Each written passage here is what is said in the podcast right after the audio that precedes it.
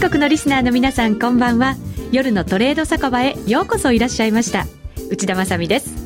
え今回の夜トレはダイヤモンド財と財 FX とのコラボトレーダー目線100%財ラジオでお送りしていきます金曜日の夜をぜひ皆さん楽しんでいただければと思いますそれでは早速美しいこの方々をご紹介していきましょうまずはダメンズウォーカーでおなじみです倉玉さんこと漫画家の倉玉由美さんですよろしくお願いしますよろしくお願いいたします倉田さん投資されてたんですね地味にされしてます ね地味に意外に、そうなんやっぱり株が中心なんですかいや私で基本的にどれもあの株も FX もやってるんですけど、ええ両方ともあのなんか雑誌の企画とか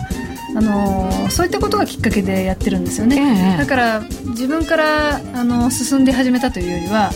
まあじゃあし企画でやってみるかみたいな感じでそのままずるずる資金だけ残ってるみたいな感じああそうなんですはい成功体験はありますかいや一瞬あってそれでこうガツンと落ちてるからトータルで見ると相当負けてますよあ本当ですはっきり言って相当負けてますよね。今日はそのあたりじっくりお話を伺いたいと思います、はいよろしくお願いいたしますお願いします。そしてもう一方です株アイドルの深田萌さんですよろしくお願いします。よろしくお願いします本当にセクシーで目のやり場に困っちゃいますよねね、倉もち玉もちさんですよねえね。羨ましいんですけど、ねええ比べないでいただきたい ななんて思いながらねいますけれども深田さんはもうバリバリのトレーダーですもんねうん。結構のんびりトレーダーですけどねあ、の中んびりな長んで期すかなんで、でもそれで食べてるんですか、一本ではないですけど、うんそれも原資にしていろいろまということはもう会社勤めとかそういうことはしてない。してないあんです。そうなんですあね。ーじゃあ本当にプロなんだ。ねえそれで食べていけるって羨ましいですよねめちゃくちゃ羨ましいですねえよ。本当私もそう思います早くそうなりたいと思うんですけど今日お二人えどがどうですか私ですか、はい私は FX 中心なん ?X 勝ですよてないでしょ痛いところつきますね勝てないですよ ちょっと私が喋るとおばさんっぽくなっちゃうんで気をつけていこうかなと思います今日はお二人からもいろんな話聞きたいと思いますので、はいぜひよろしくお願いいたしよろしくお願いしおます願いします。さてこの番組ですがラジオそしてインターネットラジオだけではなくユーストリームでもご覧いただけますぜひ詳しくは番組ホームページご確認いただければと思います映像でぜひお二方の笑顔などなど楽しんでいただければと思いますまた番組ブログそしてツイッターなどでご意見ご感想を募集しています出演者の方々への質問を募集していますのでぜひコメントをお寄せください番組の中で皆さんの質問しっかりと投げかけていきたいと思いますえ番組の後半では1000円から始められるシンプルな金融商品選べるハイローを使いましたゲストのチャレンジコーナー円高円安あなたならどっちに、えー皆さんにもご参加をいただければと思います。まずはあの、倉玉さんと、そして舞さんにも、この選べるハイロー、チャレンジしていただくんですね。はい来週月曜日の基準レートというのが、この後発表されるんですね、月曜日に発表されるんですが、それに対して、金曜日えーが円高なのか、円安なのかというのを参加していただこうと思いますので、このあたりもじっくり考えながら、今日は番組進めていただければと思います。よろしくお願いいたします。はいよろしくお願いしますお願いします。夜のトレード酒場、トレーダー目線100%在ラジオ、10時半までの1時間楽しく参りましょう。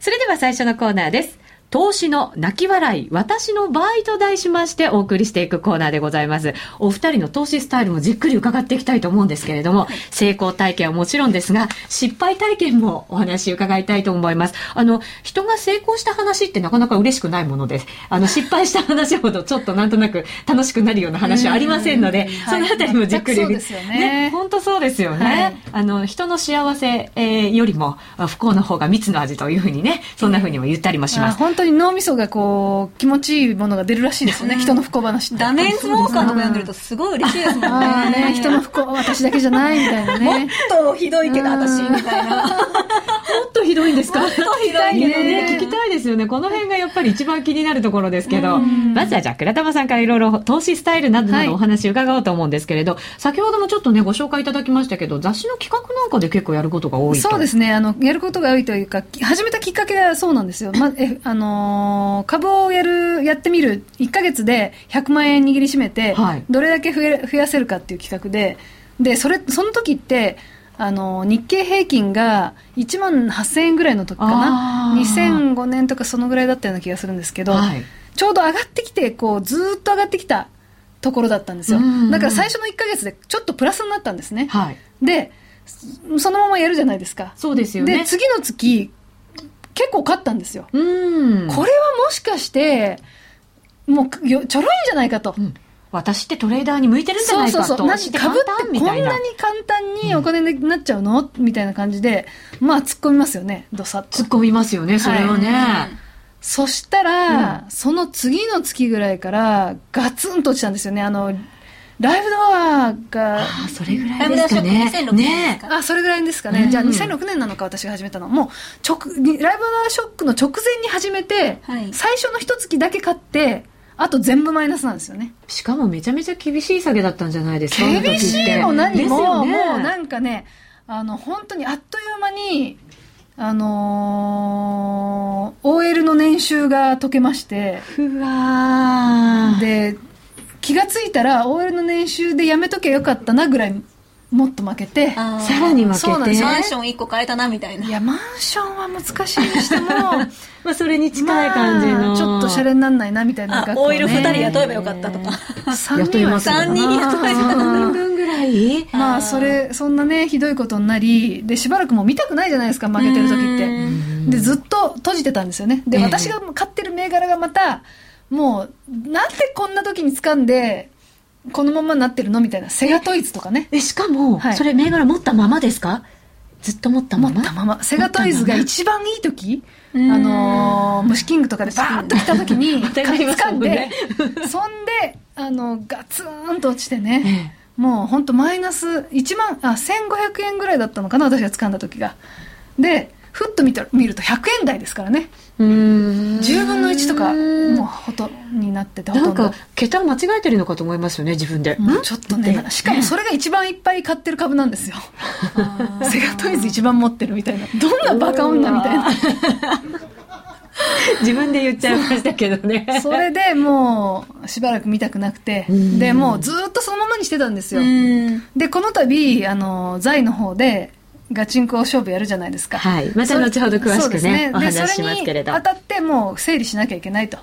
だからもうなんもう目をつぶって全部売りましたよねあー素晴らしい全部現金化損切りっていうやつができないかったからこんなひどいことになったんだけど、もうオール損切りああ、だって損切りが一番大事だって言いますもんね、男と株の切り時がありますよね。いやあー株は切れ ないよどうやって男は切 れても逆じゃないですか。男はね、うんあのー気持ちがなくなったらそれはいそれまでですからまあねそうですよね気持ち次第だけど株は戻るんじゃないかとかやっぱそれは私あのーいつも夢見ちゃうわどうやってどうやってやるの損切りって いや、なんか男を切るように株も切ったらいいんですよ。バッサリだってどうやってあ、もう損してるからもう投げちゃえみたいな。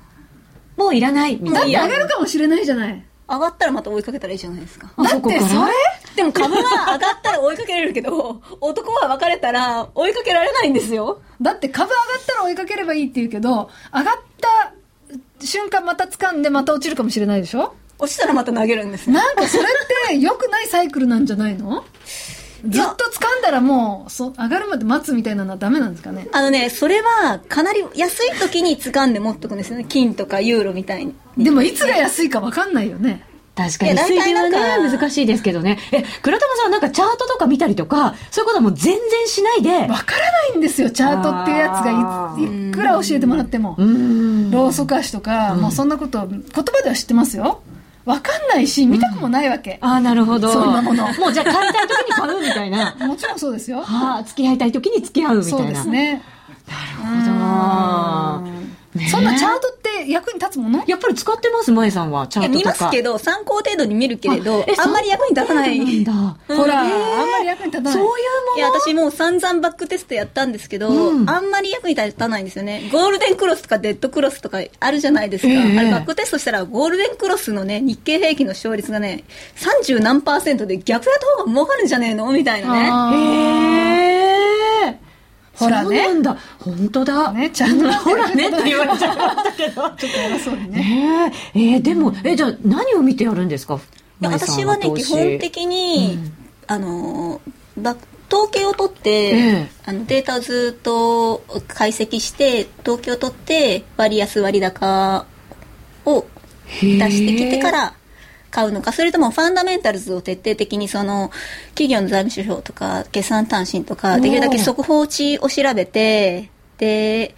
まだ一般にこう情報が出回る前に推測して、あこう自分で予そう想して財務省を書き換ええて、えそれで貼るんですよね。うわこれまた本いや格的な無理ですよこねれねやっぱりね、あのーこうやって本業でやってる人を相手には、もう、勝ちようがなくそなういなんですよねそういう人はやっぱりすごく安いところから入れて、うんで私たちが買ったぐらいのところでもう売ったりとかするんじゃないですかそうですよね間違いないですよきっとね、うんやられてる感じしますもんねものすごくねそういう意味では FX は、なんか素人とも玄人も同じようなもんだから、うんなんかちょっと公平感がありますよね。あー FX 難しいですよね。めちゃめちゃ難しいですよ。難しいと思います FX でも私痛い目見ましたからね。 FX でも はい。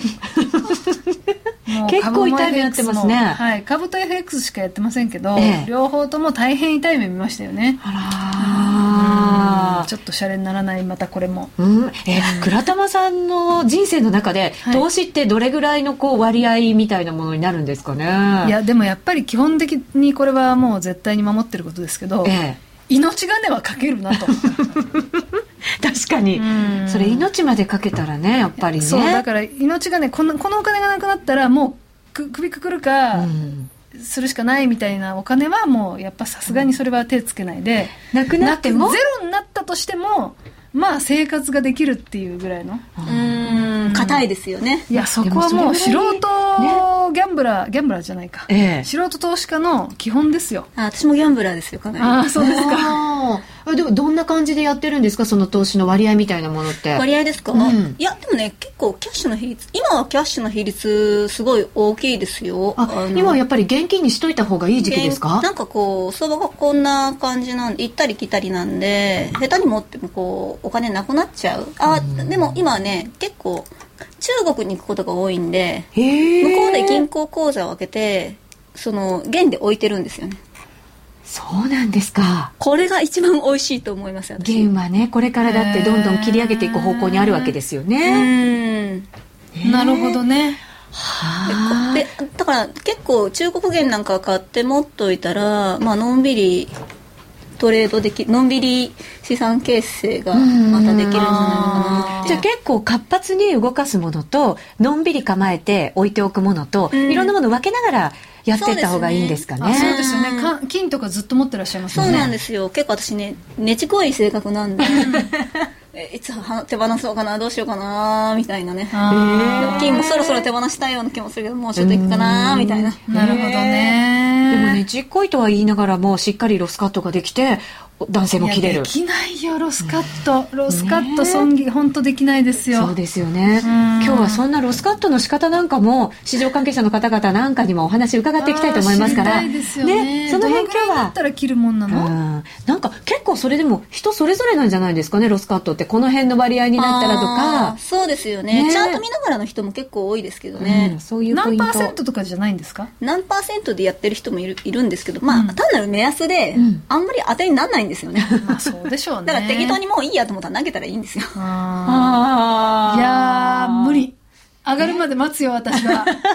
じっくり、長く、はいまあそれも人生かなそうですよねみたいな感じもしますよね、何かあるかもしれませんしね 急にそねうそうそういいこと話が出てくるかもしれないしまあ、そういう投資家の方もきっと多いと思いますからぜひ皆さんもあのこのお二人に向けてコメントなんかを寄せていただければと思いますそれでは一旦ここで CM ですラジオ日経の番組がポッドキャスティングで聞ける。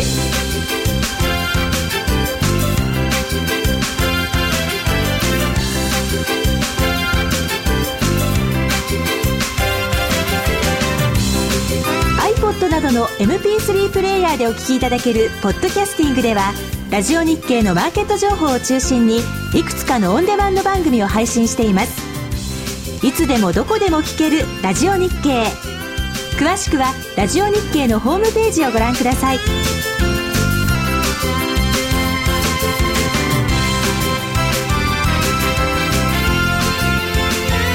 「iPod などの MP3 プレイヤーでお聞きいただける「ポッドキャスティング」ではラジオ日経のマーケット情報を中心にいくつかのオンデマンド番組を配信していますいつでもどこでも聞ける「ラジオ日経」詳しくはラジオ日経のホームページをご覧くださいさて、それではここからは皆さんのコメントもご紹介しながら番組進めていきたいと思います。ツイッターからご紹介していきましょうね。確かに資金管理は大事ですよねって結構実感のあるね、コメントいただいてます。もう一つ、萌えさん宛てに来てますよ。萌えさんすごいかも。っておっぱい最近、損切りばかりで気がめいっている毎日なので、気持ちがちょっと楽しく、楽に強くなりましたっていただいてますね。ねいろんな意味で、ね、楽に楽しくなっていただけるといいかと思います。あ、彼女に損切りされたって人もいますよ。あらバッサリ切られちゃいましたか。でもま たね、次の山があると思いますから頑張ってください。え、そして、自分が損した記憶って忘れるよねって、どうだろう損した記憶と。いや私は覚えてますよね、私も覚えてるんですけどね。私も覚えてますねうんえ逆になんか FX でやられた時はすっごいもう印象深く覚えてますね、 FX ってまた動くの早くないですか、早いでそすうよねだからロスカットしようとしても、うんもうついてもいけないんですよう間に合わないね時ありますよねそうなんですよだからやっぱりね差し値とかで入れてるって人もいますけどロスカットのラインをなんかねやっぱり入れてないともうどうにものこうにもならないような状況になったりしそまうすもんねですよね、うん私 FX はねあのーポンド円で始めたんですよはい最初それはポンドの円けでぞりますよね萌えさんひょーでほもんのこそは早すぎません3日で300万な増えたんですよそうあか増えるのも早いけど、 3日で300万減ってえって思ってたら、ええ逆に300万増えてそうのん次の3日で、それでこれはちょっと美味しいのかなと思って ちょっとレバレッジかけすぎじゃないですかそれめちゃくちゃかけてたんです最初分かんなくてそれへでーしかもポンドでしょうんでむちゃくちゃなんですよでもそれがいい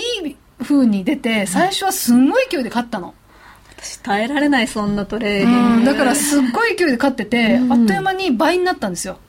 はあででもポンドだからって感じもしますよねそうでもうんでもですようんでもでがついもたやっぱりそうはうまくいかなくて、うんある時そのガツンと落ちるわけですよずーっと私ポンド円の買いでやってたんですけど、うんうんそれがもうガツンと落ちる時が来るんですねでその時からもうひどいことになりましたねうーん1日で500万消えましたしねはあやっぱそういう時のこととかは忘れられないですよそうねなんかあの背筋がゾッとするなんかあの感覚みたいなものってそうそうなんかねね私いまだにだってクリックするときにその時のゾッとした気持ちがなんとなくこう戻ってきますもんああトラウマうんトラウマになってますよよねこれ完全にそうですよねそうなんですよ恐ろしいことですよね本当そう思いますでもその分利益もね多かったりするんですよねさあここで小川編集長に来ていただきましたダイヤモンド財の編集長ですよろしくお願いいたしますよろしくお願いしますここんんばばんんはお願はいします。財に集う異色の個人投資家の皆さんということでここからコーナーをお送りしていきたいんですけれども、さあ編集長が来てくださったということは、やっぱり面白い企画の紹そうで介すをねここでしていただけるということですよね。今日のこの個性的なお二人も含めてすごい企画が始まってまして、はいえー自腹1000万でガチンコ勝負の株バトル というのが実は6月から始まっていてお二人とも参加していただいているというここれとです、自ね、腹なんですかもう本当に自腹ですねあくまでもじ自自腹。腹ですね自腹。そうです自分の1000万円をミニ株じゃないですよね1000万ってですよねミニじゃないですよ、全然。 全然ミニじゃないん今回ミですけニにど入ってないです 株バトルにしてますああ本当です株バトねルよかったガチンコし、じゃあライバルなんじゃないですか、二人は。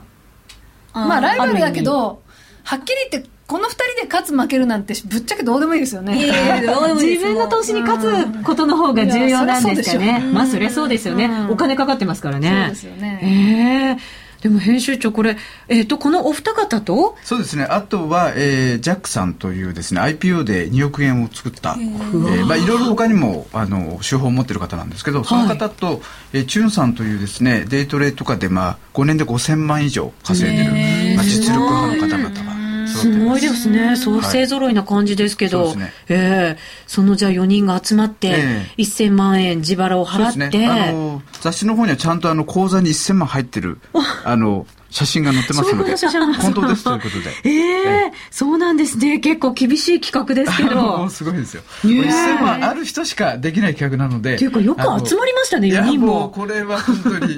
集まらないと僕らも思ってたんですけど、 ええしっかり集まりましたんでいや私やっとなでんきるかこことにれなありれまでしたすよあのーもうずっと見なかったマイナスばっかりのはい口座をやっとそのそれこのこの企画のために全部とりあえず目をつぶって売ったでしょ、えでその足りない分とかはあの夫の保証人にならずに済んだお金があるんですよ夫の保証人でもう少しで判を押すっていうところで助かったお金があってギリギリに残ったお金が、そうですはい。それをまあ入れてってそれを考えるとね、保証人になってたよよりはもし株で負けても全然いいじゃないですか、あーそう思えばね。そう承認で飛ぶ1000万よりは株の方がちょっと増える可能いや性がそうですよ若干ね残ってますもん株ね。で解けるんだったらまだ諦めつきますよやっまあぱ保証人で解ける1000万はやっぱ一生許せないよねね、男にかける1000万、心の恥になります よね。そうですよねすごい実感 が小川編集長も苦笑いみたいな感じになってますけちょどっと何とも言ねえないですあね。のねー保証人にならずに済んだお金はねあったんだけど、まあ、でも保そう証いう意人味じではゃないおお金は夫にもうの会社につぎ込みましたけどつねぎ込んでうーんでいろいろ損切りもして1000万ということですもんね。そうですねあの株の損切りも一緒にできたと。そうですうーんえ萌えさんもじゃあひどい詐欺だった1000万はいああの私はもうえっ、とね証券会社に勤めてたんで、ほとんどね、えー証券口座をクローズしたんですよね、えでで今回はあの自分の会社のお金をあのあのこの企画が始まる時に私ちょっと海外にいたんであの口座をね、えー、と母親にちょっと開けてもらって、ええ会社にあるお金ちょっと1000万突っ込んどいてって言ってお願いしたんですけど、ええなんかね大変だったんですよ大変なんですかいや信用取引口座開けといてって電話で言っといたんですけど、あの帰ってきたら開いてなくてですね信用取引口座が、うんで全然株の取引が私はそのしし空売りと買いでこうやるっていう今回のルールはですね今まで現物株の買いだけだったんですけど、ええ空売りもしていいというルールに変えたんですよ売りから入ってもいいんだあやったこのとないけどうんちょちょっとね今新しく仕事も始めようと思っていて1年間ずっと遊んでたんですけど、そろそ ろそろそろねちょっと自分のビジネス立ち上げようかなと思ってあのちょっとお金置いといたんですよねでそれをねえっ、と信用取引口座信用取引やるからって言って親に言って口座を開けてくれてたと思ったら開いてなくて入ってなくて電話したんですよええ母親にね、なんで信用取引の口座開いてないの?」って言って「開けてって言っといでしょ」って言ったら「あんたいい加減にしなさい」ってえ言怒られってたんですか信用取引でねもう資産吹っ飛んで家売った人私何人知ってると思ってんのとかあんた1年間も遊んで海外ほっつき歩いてとかお前いい加減にしろボケーって言ってすごい怒られてへーち違うんですお母さんあの今回は今回はあのリスクを減らすために私空売りもやってお金減らさないようにしようと企画ちゃんとストラテジー組んでるんですよって言ったんです説けれ明どをしてそこででもちょっと怒りは解けず、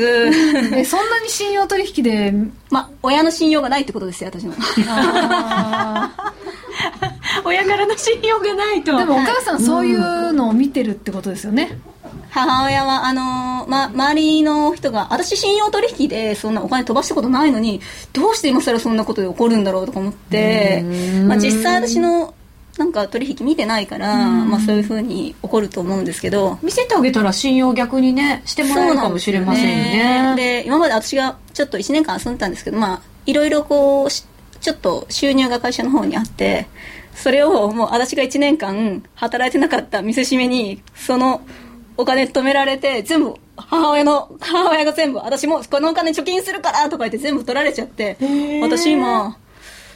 貯金で暮らしてる そうすごいひもじいですよ でも最初なんか、あのーこのラジオが始まる前に家庭をなんか飛ばしたっていうあーそんな話してましたもんねもうね本当にギャンブル人生で父親がもともとすごいギャンブラーなんですよええギャンブルって何あパチンコ系、まあ、株不動産全部やるんですうよねわー本物ですね、うんお父様筋金入りでもうね、あのー89年とかはすっごいウハウハでみんなで海外旅行行って毎週毎週外食してもうクラウン買っちゃったりなんかへー別荘買ったりとか、別荘ですかすごなんいか大胆な相当遊んでたんですけどうんバブリーだったんですけどまああの見ての通りの、まあ、うちあの二十歳の時に父親逃げちゃったんですねそれで行方不明になっちゃってそうですか。すごい。お金がなくなるのとともにってやつですかそうですね金とともに去りぬって感じですよあなかなか激しい話に、ね、なってきましたけど、これ後でまたぜひね、聞かせていただけるといいかなと思います。面白いね面白いですよね。本当投資イコール人生みたいな感じになってますからそうですねね。お父さんの血引いてますねかなり不幸ですねガリガリねはい さあ、ここでですね、えっ、と、OL 兼、主婦兼、FX トレーダーの、えー泣きの笑いということで、えートレーダーの集まり、FX 友の会のリーダー的存在、ななこさんとお電話がつながっているということなんですね。ななこさんとは、萌えさん、お友達なんですよね。お会いしたことありますはい。じゃあ、呼びかけてみましょう。ななこさん、もよしもーし。あこんばんはどうもあ、こんばんは。ろしくお願いいたしまはじめすまし。て今、萌えさんもスタジオにいますよ。あ、もえちななこさんなんで笑うんですかゃん。すそごこいでなんか、もうあの、釘付けなんですけど、その胸が 映像ご覧いただいてるんですね。出ます。ありがとうございますこ。っち向いてくだ さい。ああ、これはもうリスナーの皆さん大喜びなんじゃないかと思いますけどね。はい、ななこさんよろしくお願いいたします。よろしくお願いします今度はななこさんもぜひスタジオに遊びに来てくださいあね。ぜひ、お待ちしてまはい、すよろしくお願いします。はい。まずはこの FX 友の会っていうのは、ええどんな会なんですかうーん、これはですね、あの、佐藤さんご存知ですか塾長。あはいあの私が、まあ、あの、ブログを通して、あの、お友達に、お友達とか言っちゃったら怒られるんですけど、 お友達になった佐藤さんを、あの、こう、まあ、大阪に呼んでですね、勉強会をしようって言って始めたのがまずきっかけなんですね。はい。で、まあ、あのその当時はあの私たちの友達10人とか20人ぐらい10 20人も集まらないぐらいで佐藤さんのお話を聞くっていう会だったんですがええ。なんかそれがどんどん、まあ、せっかくあの塾長が来てくださるのにもっとたくさんの方にいろいろこうお話聞いてもらいたいなと思ってだんだんこう膨れ上がってきたんですね。え、膨れ上がったっていうと、今どれぐらいの人数の方がいるんですかうん友の会っていうのももう、まあ、あのそもそもあの何かの会とか入会金がいるとかそういうんじゃなしにあの本当にあのオフ会であのお友達同士の集まりなんですね、ええ。ええ、だからなんて言ったらいいんでしょうあの5月の末に東京でしたんですけどその時は100人ぐらいいらっしゃいましたね。ええ、すごい膨れてます ね、本当に、ね。膨れてますね。ねえ、でもそうやって実際に会うだけじゃなくて、ええこうチャットでやったりとか情報交換っていうのはもう常にやられてるんですもんね。そうですね、あのーいつもトレードするときはあのースカイプをまずつなぎまして、ええでまあ、ツイッターもつながってますよね、今は。はい。でまあ、皆さんあの常にこう、まあ、PC の前に座ると友達がたくさんいるっていう状態ですねああ、それはでもめちゃめちゃ安心感ですよね。もう言えてますねもうねえ結構孤独なんでねあ孤の独ですよね。一人パソコンに一人でこう向かい合って。そうですそうです、チャはンスをこうい、探してる時なんかはなんかもうどうしていいのやらなんて悩む時結構ありますもんねな。んか気がついたら何時間でも経ったりして怖いですよね チャートとか見てると本当に何時間とか時間経つのあっという間ですもんね。そうですそうでねす、さはん本い当怖いですよ怖いですよ。でもそういう時をこう一緒に友達がいてくれると思うと本当に心強いですもんね。本当そうですね、うんまああのーお友達と言ってももう本当に有名なトレーダーさんがたくさん中にいらっしゃってじゃあ結構市場関係者の方々なんかもお仲間の中にいてくださったりするんですかええあのまあ、シティバンク元シティバンクの西原浩一さんやおあーとは遠蔵さんで、えーっとテクニカルアナリストの方もいらっしゃるしであと、まあ、あの一般の主婦の方でもすごく成功されてる方があのいるんで、まあ、最近多いですもんねね。そうですね、ええまあ、あのアドバイスを受けながら、う んまあ、相談しながらですよね。えええ、ななこさんが投資を始めたのってどれぐらい前からなんですかえーっと株がやっぱり初めて株が最初。ね、ええもうかれこれ20年ぐらいにはなると思うんですが、ええ。うーんでもまあ FX はに関してはですね2006年ぐらいからですねはい、うんえそうするとじゃあ FX 始めたぐらいからもう6年ぐらい経ってるということですけれそうどです、そうです、えっと、何かこう一番辛かった時とかって、ええやっぱりどんな時期だったんですかあ先ほどあのインタビューで聞いていただいたんですがあのこう必死でこう思い出してたんですねええでブログをたどって見てましたらやっぱり一番損した日はあのサブプライムの8月15日でしたね。ああ、きつかったですもんええね。あの時はもう本当にねえ車1台ぐらいなくなっちゃいましたね飛んでいきましたなるほど。なかなかやっぱり大変な時期をでも乗り越えて、お友達の皆さんにも支えてもらいながら、今でも頑張ってくださってるんですね。あ、そうです。はい。わかりました。ありがとうございました。はい。あぜりひがまとたうござ参います加ください。はい。では、お疲れ様です。はい、ありがとうございますはい FX 友の会リーダー的存在の七子さんからお話いただきました。萌さんはじゃあ普段もこう情報交換とかしてらっしゃったりするんですかえあの奈々子さんはこの間知り合ったところで、ええあの特に FX の個人投資家さんとはほとんどつながりがなかったんですけそうなんどですね。あのまあトレーダーの友達の池田由衣さんとか、はいさらちゃんとかにあの紹介していただいて知り合いましたうーんね結構皆さんでもつながってるもんですね。うん意外とつながってますよね以前よりはうーん、そうなんですみんね。な勝ってるのかな勝ったり負けたり勝ったり負けたり。 いい時もあ れば悪い時もね確かにそうかもしれません。さあ、もう一方にもお話伺っていきたいんですけれど、えっ、とですね、次にご登場くださるのが、雑誌にも編集長出てるんですよね。そうあの今回そういうまさに個人投資家の泣き笑い白書ということで、はい最後の8月号6月21日発売号なんですがええその中にいろんな方が出てまして、えーちょっとその中に出ている美人 OL さん美人 OL ですか、はいこれまたドキドキしますけれどね。この方ですね120万か20万円にそうですそうですあいいえねやっぱ負けてる人の話は本当に心が穏やかになるな、そうですよね。うんダイヤモンド財の8月号をお持ちの方はぜひご覧ください。62ページということになります。いや本当いいねねみんなで負けた話をしましょうよ それが一番かもしれませんね。美人 OL ということですけれど、安めぐみさんに似てるんですって。ねあのもう非常に美人の方あでらららららら、はいこれはぜひま顔たが出せないのねは残念なんで。すけどそうですね。ええあの、あの雰泣囲い気はてる顔が出てますからそうですねね。ぜひご覧いただければと思いますけれど。いいね美人ちゃんが負けるいい ねそうですね。それいいかもしれませんね。さあ、電話がつながったようですから、のんちゃんにもお話聞いてみましょう。のんちゃん、はい、こんばこんんばんは。は。は。よろしくお願いします。よろちしくお願いします。ょっと鼻声ですかもしかして。そうなんです。風邪ひいてます。暑かったり寒かったりですから、外は暑くて中は寒くてみたいなそうなんねで、すよ感じになりますから、気をつけてくださいね。はい。のんちゃんは、えっ、と、3年でほぼ全財産を失ったというふうに、えー記事では書いてありますけれど、その通りですね。はい。いいねって大絶賛してますけれどね、倉玉さんですよ。あいやいやいや、はい私も OL の時にあのはい株を始めたら最初の1年でほとんどなくなりましたよ、うんあいいお仲間ですよ はでもやっぱりスタートした時ってそういうもんなんですかね。なんかね最初ちょっと買って、あとバーって負けてで負けてる方がいいんですよ負けるとすごく勉強できるんでもうもっといろんなこと調べなきゃと思って、まあそんな風になればいいんでしょうけど なっねてください、倉な玉っさてん。ないね今んとこ ね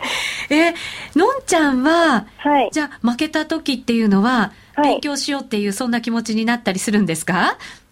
そうですね。まあ、勉強しようとはなりますけども。なりますけど、はい。あれ今そうでもないのかな今資金今資金を全部失ってるのえで、え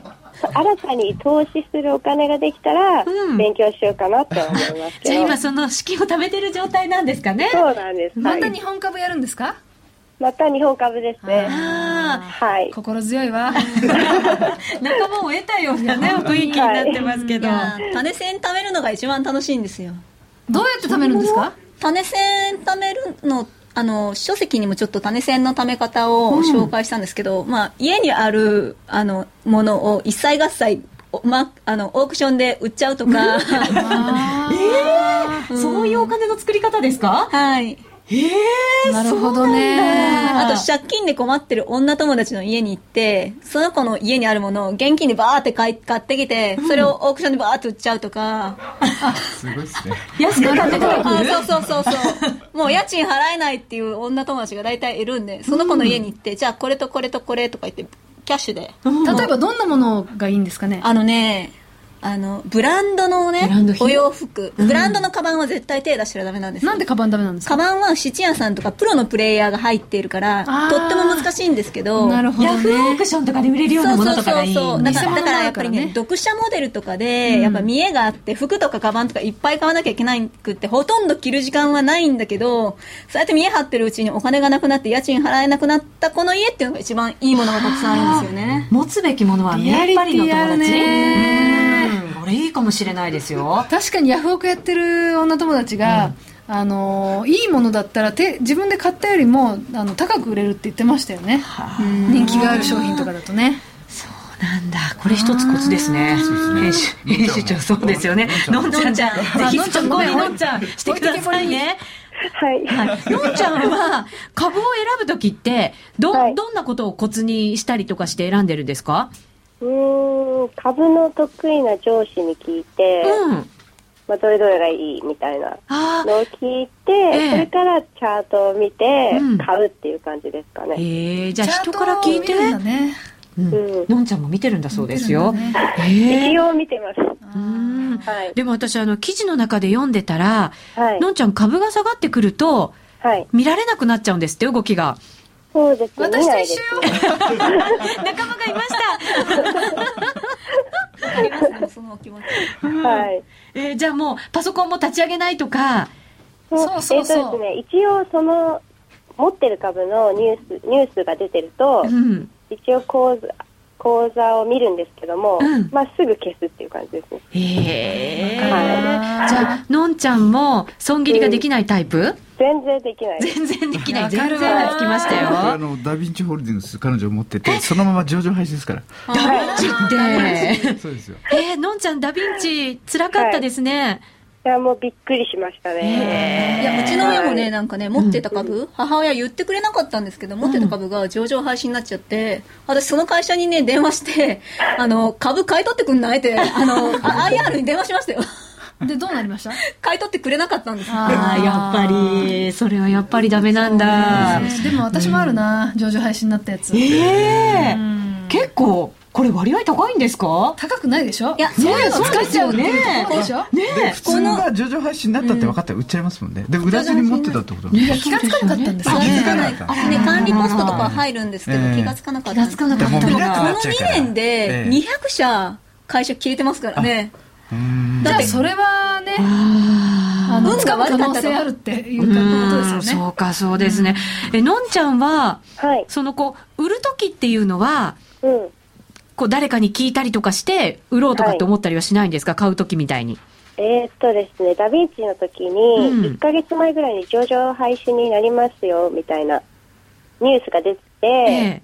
それでちょっと周りに聞いたんですけども、まあ一人の方は、えーっと、すぐ売った方がいいって言われて、言ってくれて。はい。はいで、もう一人の方に聞いたら、ダヴィンチはなくならないよ、みた いな感じで言われたんですね。そしたら持ってる株なんで、やっぱりちょっといいニュースを聞いちゃうんですよ。ああ、もうこれは倉田さんと同じですよいね。や本当そうですね、うん私なんかその上場廃止になるって全然気がつかなくて株価がすっごい落ちてたからおい銭入れてまた買いましたからね、こんなに安くなってんだったら買っちゃえみたいな全然情報調べてないから本当大あいバたカた者でですすよね。あいたたです よ。そうか。じゃあ、のんちゃん、はい次の資金を貯めて、また頑張ってくださいね。はい。はい頑張りましょうねはい。はいはい、仲間もたくさんいますよ。頑張ってくださいね。はい、はい、ありがとうございました。ははあね、なごいわかかるわなか大変な投資人生を歩んでますけど。えーもう面白い方がいっぱい出ていただいて本当ですよねあの他にもいっぱいあるんですけうど、んうえん、ぜひあの皆さんもこの、えーダイヤモンド財ご覧をいただければと思います、い、ろんなトレーダーの仲間がいますそれでは一旦 CM です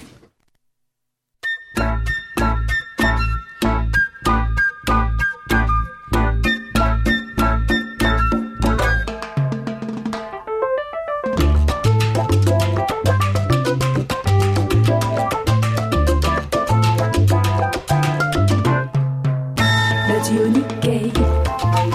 ラジオ日経ラジオ日経ラジオ日経ラジオ日経ラジオ日経ラジオ日経ラジオ日経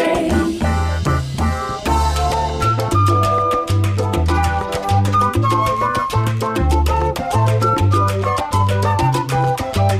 ラジオ日経ラジオ日経ラジオ日経ラジオ日経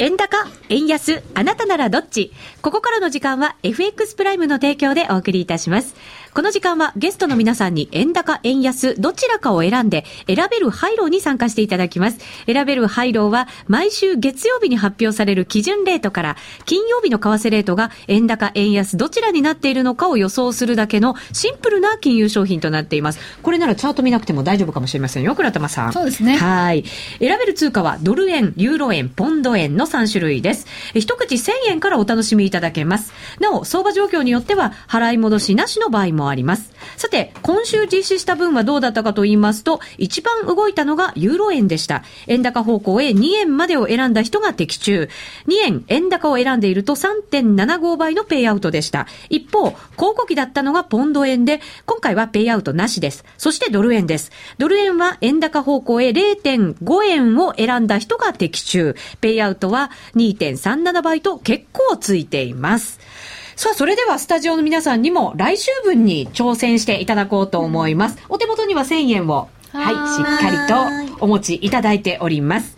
えーそれでは、今回もイメージしやすいドルドル円で、えー挑戦していただきたいと思います。その前にですね、来週の一応マーケットのスケジュールなんですけれど、来週はですね、週末に雇用統計、アメリカの雇用統計控えてます。これで結構動かされることもあるんですが、えーその前にですね、日本では鉱工業生産うん指数、そして、えーそして日銀短観なども発表されるということですから、経済指標から目が離せない一週間になりそうです。さあ、それではまず、萌えさんからじゃあ予想していただきましょうか。えーいや全然この短期のことってよくわからないんですけど、はい。まああのプラス0.5円ぐらいの課プ題ラとスの0.5円ぐらいで、はいはい。円、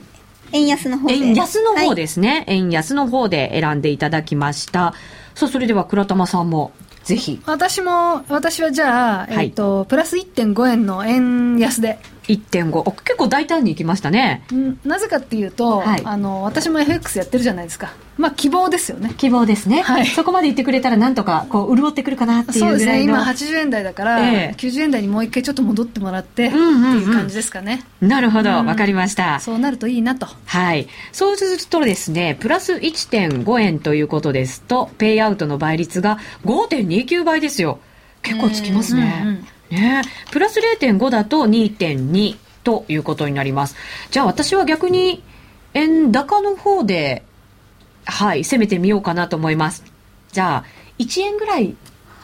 動きますかね。動いて、はい、ってことは3.46 88ぐら円台いっ。てことですかう、ん。うん、大胆すぎますいや、嫌だけど、 嫌だけど。いやわかんないですから ねそんなそんうでですよねどっちか。もうあとは祈るのみということになります。ぜひ、えーリスナーの皆さんも参加していただければと思います。えー簡単シンプル1000円で結構盛り上がれる、えー来週の為替の動きが楽しみにえーなります。ぜひ参加してみてください。この時間はゲストの皆さんに円高、円安、どちらかを選んで選べる配慮に参加していただきました。円高、円安、あなたならどっちこの時間は FX プライムの提供でお送りしました。ラジオ日経の番組がポッドキャスティングで聞ける。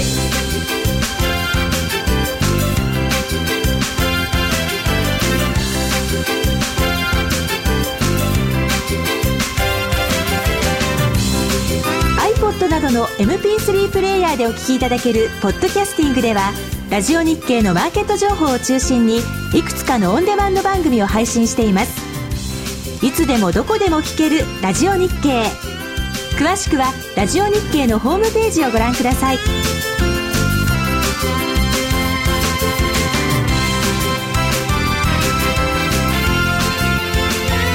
「iPod」などの MP3 プレイヤーでお聞きいただける「ポッドキャスティング」ではラジオ日経のマーケット情報を中心にいくつかのオンデマンド番組を配信していますいつでもどこでも聞ける「ラジオ日経」詳しくはラジオ日経のホームページをご覧くださいさあ、それではここからは、どうなる最強株バトルと題しましてコーナーをお送りしていきましょう。すごいですよ。人数ぎゅーっと固まってきましたね。渡辺くんも参加してくれてます。よろしくお願いします。セクシーボリンジャーの渡辺くんです。よろしくお願いします。え、渡辺くんは、はいこの株バトルの、はいえっと、前の前のぐらいのチャンピオンそうですね4年前4年前くらいですね。そうですねはい、 2006年度のえ2005年度じゃないであすか、 5年度ー、あですじゃあね結構前ですね。 6年に終わった。そうですねはい強いチャンピオンだったんですか譲り合ってますけど 結構強かったですよそうでねすね100万を、えー最後200万いですや300万です300万あすごい3な倍ですね、はいうんすごいです100ね万が300万だったらいいなしかもライブダーショックを超えてええそれはすごいわえなんかコツがあったんですかまあそれはもう緻密に戦略を練りまして なんか渡辺君から緻密っていうとなんとなく似合わない感じがしたりもしますもうけど本気で勝ちにいったので、ーはい、本気でやれば大丈夫ですよ勝てますよ本気でやれば、はい本気でやなれんばか結構アバウトなねなんかコメントですいけやどいやいやもうそんなル本当ーキーにズみ寝たないいなでやったんですから、そう結構本気ですよねいつでもねそんな簡単じゃないだろうみたいに思うんだけああチャートで稼ぐ株入門今日も本持ってきてくれましたけど、どじゃあ基本チャートなんですかはいそうですすごい。チャーチスチャートわかんないとかさっき言ってましたよね言ってましたよわかんないのよじゃあ簡単になんかチャートで設けられるコツってなんかこうありませんかせっかくですから伝授してくださいよいやじゃあ後で リスナーの皆さんにはちょっと残念ながらお届けできないですかセクシーボディ話も長くなりますので、長くなねはいでもセクシーボリンジャーはなかなかなんか面白いですもんね、そうですねねいいリとス思ナーいのますよ方々も結構ご存知の方多いと思います詳しくはチャートで稼ぐ株入門の、えー渡辺君の本ぜひぜひご覧いただきたいと思いますどうですか見えてますかこの本ぜひご覧くださいねでもこれからこう紙面バトル白熱していくわけじゃないですはか、いそれをこう勝ち抜いていく秘訣みたいなものはやっぱりお二人になんか伝授して差し上げてほしいなと思うんですけどそうですね、あの投資ってあのマイペースというか本当は人と張り合うものじゃないので、あのチャンスじゃなかったらまあ見てるとか手を出さないっていうのが一番いいと思うんですけど、これあの企画なんで何もやらないわけにいかないんですそうなんですよねついついポジション持ってたいですそうよなんねですよねで過去にもそういう人がいて結局何もやらないっていうのは雑誌的にすごいしらけてしまうので。まあ、確かに編集長そうですよね。もうぜひやっで て何もやってないと編集者から電話がかかってきて何もやってないじゃないですかみたいなことを言われるのえでーせかされちゃうんだ。はい、締め切り前に無理やりなんか買ったりしてそういうのって大抵下がるあのー私もそれですあーやっぱりそうなん だ。あ、じゃあ、編集長がせかさないというのがコツの一つなんじゃないですか。せかされた方がいいんですよ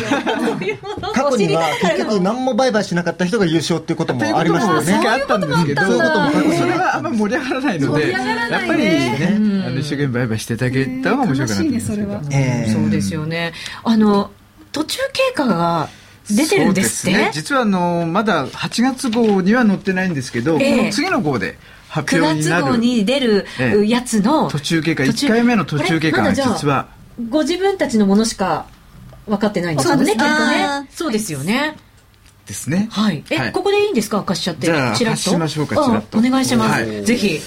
えっとですねあのこのお二人の順番はあの2位と4位なんですよねおう今のところ2位とはい4位、えどっちが2位でどどっっちちがが4 2位位かだろ4う位かはもう言っちゃった方がいいですかねどうだろう言ってえ編集長的には OK ですかまあそこだけじゃあ言いましょうか、はいで2位がですねなんと倉玉さんおーいやあのーすいませんもう今日それなくなりましたそうですかはいこれあの6月15日に1回締めてるので あそうですかもう今日ねあのその分のプラスみんな解けまあしららたらちょっと痛い報告ありましたけどね、そうですね、ええまたそのあのねその後の動きが面白いですよねもねそうですよ、またそれは9月号の「ダイヤモンド財」でご覧いただけますもんねそうですねはいどんな痛い目に遭っちゃったのかいやそのプラスどころかもうもっとマイナスになってますからそうなんですか あ編集長ちょっと乗り出しましたあそうですそうですかそれ楽しみにしてます僕もあのやった時の最初の号の時は最下位だったんですよああそうなんですかディフェンディングチャンピオンもねそう言うなら大丈夫かもしれない、大丈夫です大丈夫ですうん、であれ萌さんは4位なんですかそうですね、あのちょっと意外な私あの新診療講座開けてないんでさっき売れ言っなていかたらそれだあ来週の月曜日に開きますこれでも巻き返しが結構あるかもしれませんよ4人ともそうはまあ4人とは言いながらほとんど損はしてないのであのいやすそごくれ6月15日の時点でねまあそうなん今で日すしけてどるから損はそうですね、そんなに損したんですか倉田さんいやあのい勝ち分を一気にあそうなんですか、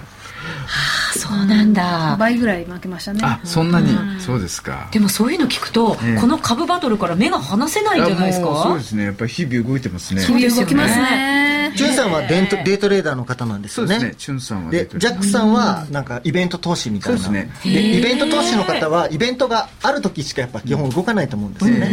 デイトレーダーの方買ってるタイミンはグだけとか言いますね日々売買しているので、まあコツコツ貯めていく。あそうか、ええ全やっぱり違いますよねそうスですタンスがね、うんスタンスが重要だと思いますね。ああそうだ来週はでも経済指標いっぱい、ね、出てきますから、ねうんそうですよねはいであの皆さんも気をつけて、倉玉ねさんは、、いただければなというふうに思います、あのはダいメな株とか買ったらどうですかね、ダメな株買ってもう痛い目見たんでもううんざりなんですけどねあのダメな株ってこうほら死にかけの株って途中でビーンとか上がったりするじゃないそういうのがあったらいいねですか日本風力開発とかどうですか大丈夫ですか了解ですでもそのまま死んじゃう可能性もあるわけなんですかよねすごいストペースの連発の株だと思いますけど私なんかいやそういうことは言うなって言われましたけど、はいうん、さあそれではここでもう一方と今電話をつないでるようですからまた後ほどコメントいただいていきたいと思いますねどんなお話になるのか皆さんもぜひ参加していただければと思うんですけれどもねツイッターなんかもやっぱりこのでもあー投資家の方々の中では盛り上がったりもしてますよねそうですねツイッターはいそうですね盛り上がってますね僕すごい書いてますよね書いてますよね、暇なんです、はいうん、そしたらじゃあそのツイッターとかでお二方にいろんなアドバイスをこれからもねでもツイッターやってないいんですよねお二人やとっもてねますか私なんかねあるはずなんですけど、うんあなんか取ったんですねその取っやたんれですけどるものだけは、うんやっていきましょうそうですよね。はいあの、はいザイでは結構ツイッターもね、盛り上がってるということですから。財は全然書いてないんです書いてないんですけど、えーそうなんですかごくフォロワーとか増えてますねあの特集も組みましたので、うん、そういうそう中いでうまブたランドにあぐらを株か価いとかねてフォロワーを増やしていくいやいやいやいやそうですよ渡辺君ねのツイッターすごい面白いですあ本当ですか、そうするとじゃあねそこでなんかいろいろねあのためになる話もそうで聞すけよるかもしれねないで私チすェかチャーらトとかわかんないけど、ええもうプロの勧める銘柄を全飲みでいこうと思ってるんですよ、山崎源さんとはお友達なんですかお友達って後じゃないですけど何回かこうやり取りしたりして、聞聞いたらいいんじゃないですかそうあのやり方結構良かったですよねあの前にあーあのそうですね記事でそうそあうの一度そ対談うのボロ株そうをですたねくさん買ってで,、ほらもそこですよでもあのボロ株のうち何社かは本当に潰れましたから、あね、そうなんだはいわかりましたさあ先ほど予告しました電話がつながっているようですから、えーぜひお話伺っていきましょうツイッターでも一部で話題になっているということですよ投資家のコミュニティみんなの株式みんなの外為のアイドルだそうです FX プライムのマーケティング担当の影山久美子さんです影山さんはい、こんばんはこんばんは。どうぞよろしくお願いいたしますよろしくお願いします。えーまず影山さんには今話題のコミュニティサイトみんなの外為とはどんなサイトなのか教えていただきたいんですけれどあ、はい。えーみんなの外為は、日本最大級の FX コミュニティサイトで、個人投資家さんの生の声が聞ける、今まであるようでなかったサイトです。はいえーその他にもみんなで今後の値動きを予想したりとか経済指標の発表をカウントダウンする機能がついていたりもするんですよ。はあカウントダウンする機能がついてるんですねでもはい楽しそうですね、個人投資家のあの生の声が聞けるっていうのはあのとってもためになると思うんですけれど具体的にどんな感じなんですかそうですね、えーいろいろな経験のある投資家さんがそれぞれの日や掲示板で今何に注目してどのように取引を行っているかなどの自分の考えや思いを熱く書かれていますね。はいえー当社のセミナーで大好評いただいているチーフストラテジストの高野もインカメ上で日記を書いているんですけれども、ええその日記へのコメントにえー高野さんのセミナーや日記では指標発表直後は取引を行わないことに限ると言われているけどどうしても我慢ができませんはいその間どのような気持ちで過ごせばいいですかその質問をされている方がいらっしゃいました。へえあの相場が動くときに取引をしないとなるとなんか気になって何も手につかなくなってしまいそうなんですけれどそうなんです。でも、そんな時にどうすればいいのかとか、えー疑問や心の悩みを経験者の方などに相談したり、納得いくまで議論したりできるのは、コミュニティサイトならではの特徴だと思います。なるほど。えでは、その新機能、価値パターン分析というのはどんな機能なんですかはい。えー皆さんは取引をするとき、えーどんなテクニカル指標を使う使われているんでしょうか、えー意外と何を使っていいのかわからないという方が多くいらっしゃると聞いて、なんとか一人一人に合ったテクニカル手法を教えてあげることはできないかと考えてこの度開発発表をすることができました日本の初はい、はい。すごいですね。はい、ありがとうございます、えー勝ちパターン分析を一言で言いますとご自身の取引スタイルに一番マッチングしたテクニカル手法を教えてくれる機能はい。ご自身の取引履歴をみんなの外為に取り込むと、自動的にその中から価値トレードのみを抜き出して、RSI や移動平均などの複数のテクニカルシグナルとマッチングさせます。そこで最もマッチングしたテクニカルを価値パターンとして教えてくれるんですね。でその他にもこの分析では、買いトレード、売りトレード時の勝敗や収益、また勝ちトレード、負けトレード時のポジション保有時間なども表示させることができるため、はい。ご利用いただいているお客様からは簡単でかつ、えー客観的に取引を分析できるということで褒めの言葉をいただいています。えーまた、えー日記上で勝ちパターン分析を公開することもできるため、はい。他の投資家さんのパターンを見るのも面白いかもしれませんね。はい。わかりました。ありがとうございました。はい、ありがとうございます。影山久美子さんでした。えーさて、ここでお知らせです。日本最大級の FX コミュニティサイト、みんなの外為。この中で新機能、価値パターン分析がスタートいたしました。取引の分析を行うのが面倒だ。負けが多いけど原因がわからないなど、FX 取引に対する悩みの解決をサポートするだけでなく、トレーダーに合った取引スタイルの提案も行うのが、この新機能、価値パターン分析です。例えば、取引履歴をチャート上に矢印で表示して、取引の癖や価値トレードの時のチャートの動きを知ることで、今後の取引の参考とすることができます。FX プライムの口座保有者であれば、クリック一つで取引の振り返りができるんです。さらに、皆さんの取引履歴の中から、価値トレードだけを抜き出し、価値トレードの時に発生していたテクニカルシグナルを、取引タイプとして表示する機能も。自分に合ったテクニカル分析を簡単に見つけられるため、取引スタイルの確立に役立ちます。ありそうでなかった機能、ミンタメの勝ちパターン分析。詳しくは、夜トレの番組ブログをご覧ください。ミンタメの勝ちパターン分析説明ページにリンクを貼っています。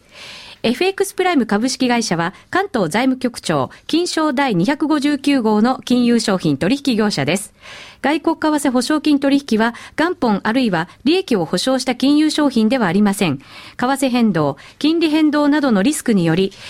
投資金額以上の損失が生じる恐れがあります。投資及び売買に関するすべての決定は、契約締結前交付書面をよくご理解いただいた上で、利用者ご自身の判断でなさいますようお願いいたします。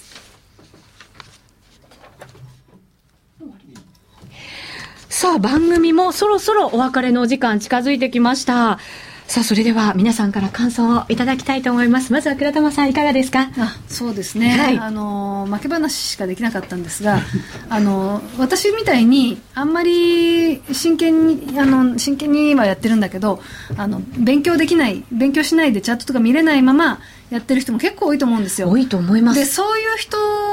の希望の星になりたいので、うんあの考素えて人くだのそうさい素人としてちょっとプラスを出してみたいなとうーん。うん、全く私分かんないですからロウソク足チャートもう全然分かんない始められるっていうところが、やっぱりね、みんなのそうですなんねか励ましにもなるんじゃないかはと思いますよ。あのちょっと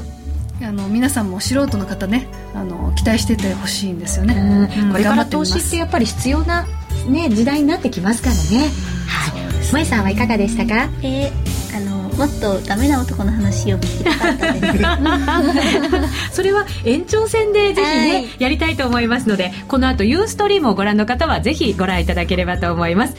編集長はいかがでしたか、そうですねあのカブバトルこれから盛り上がってくると思いますしあの4人の中で確かにあの倉玉さんだけがですね、はい目標が負けないことと言っていて他の方は皆さんあの勝ち技の話をしてたので、はいあのこれからあの楽しみにしていてくださいどういう結果になるか、はい、はいそれでは皆さんさようなら